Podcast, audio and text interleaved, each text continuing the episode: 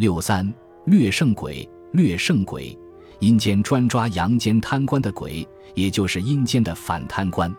据说阴间的掠圣鬼是阎王任命的。中山（今河北定县）得张某死后，就做了掠圣鬼。广陵（今江苏扬州）法云寺住持大和尚民楚，有一位好友姓张，在广陵做买卖。张某喜佛，二人很谈得来。后来张某突然生病死了，民楚很难过，特地为他做了场佛事，超度他。但是奇怪的事情发生了。过了几个月，民楚在街上溜达，忽然遇到了张某。民楚深感突兀，张某见到民楚很是高兴。此时正是中午时分，张某就硬拉他到路边的小饭铺吃素面。民楚吃着面，终于忍不住问道：“你不是已经离开人世了吗？怎么又会在这里出现？”张某沉着地回答：“我因为活着的时候犯了些小过失，阎王叫我担任扬州的掠圣鬼。”民楚问他什么叫掠圣鬼，张某说：“凡是生人，不管是官吏、商人、小贩、农夫，他一生该得的钱财，冥冥中都已注定，谁的收入超过了应得数。”就称剩余，便派掠圣鬼去设法把他夺来。现在人心不正，设计坑人、以假充好、谋取暴利的人越来越多，尤其是当官的，心黑手辣，贪污索贿、权钱交易，闹得人间乌烟瘴气，怨声载道。阎王见原有的掠圣鬼管不过来，又新添了多名，我就是其中的一个。吃完面，张某与民楚顺街散步。走了约半里路，见路边有个妇女在卖花。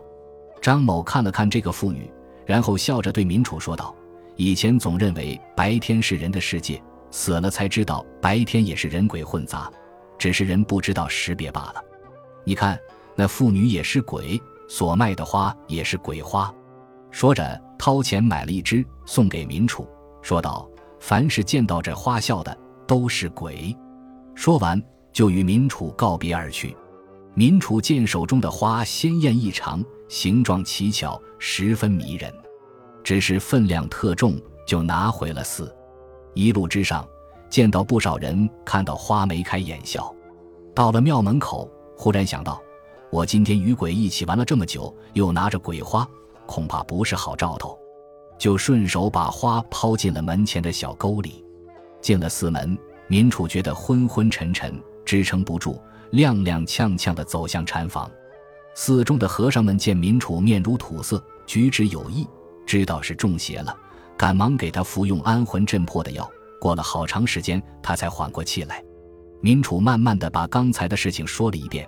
和尚们一起拥出寺门，去看他刚才丢掉的花，仔细辨别，原来是一只死人的手。这则故事是告诫人们不要贪得无厌，要安分守法。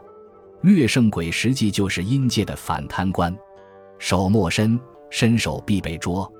贪赃枉法，以为人不知，鬼不觉。